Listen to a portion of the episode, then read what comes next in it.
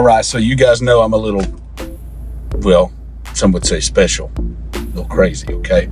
So I'm just leaving Walmart in BB, and uh, there is a, a young woman in a pink shirt riding one of the uh, electric wheelchair carts uh, back into the store. Okay.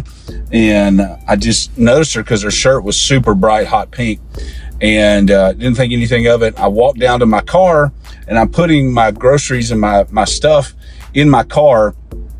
And I hear these footsteps like somebody's running behind me. So I turn to look and it's the girl who had been in the wheelchair cart running by me as fast as she can. And I caught myself, but I almost instinctively yelled, It's a miracle!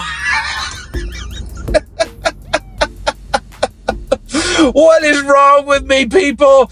What is wrong with me? I'm so proud of myself that I caught myself. I love all of you. I hope you're having a fabulous day. We'll see you soon.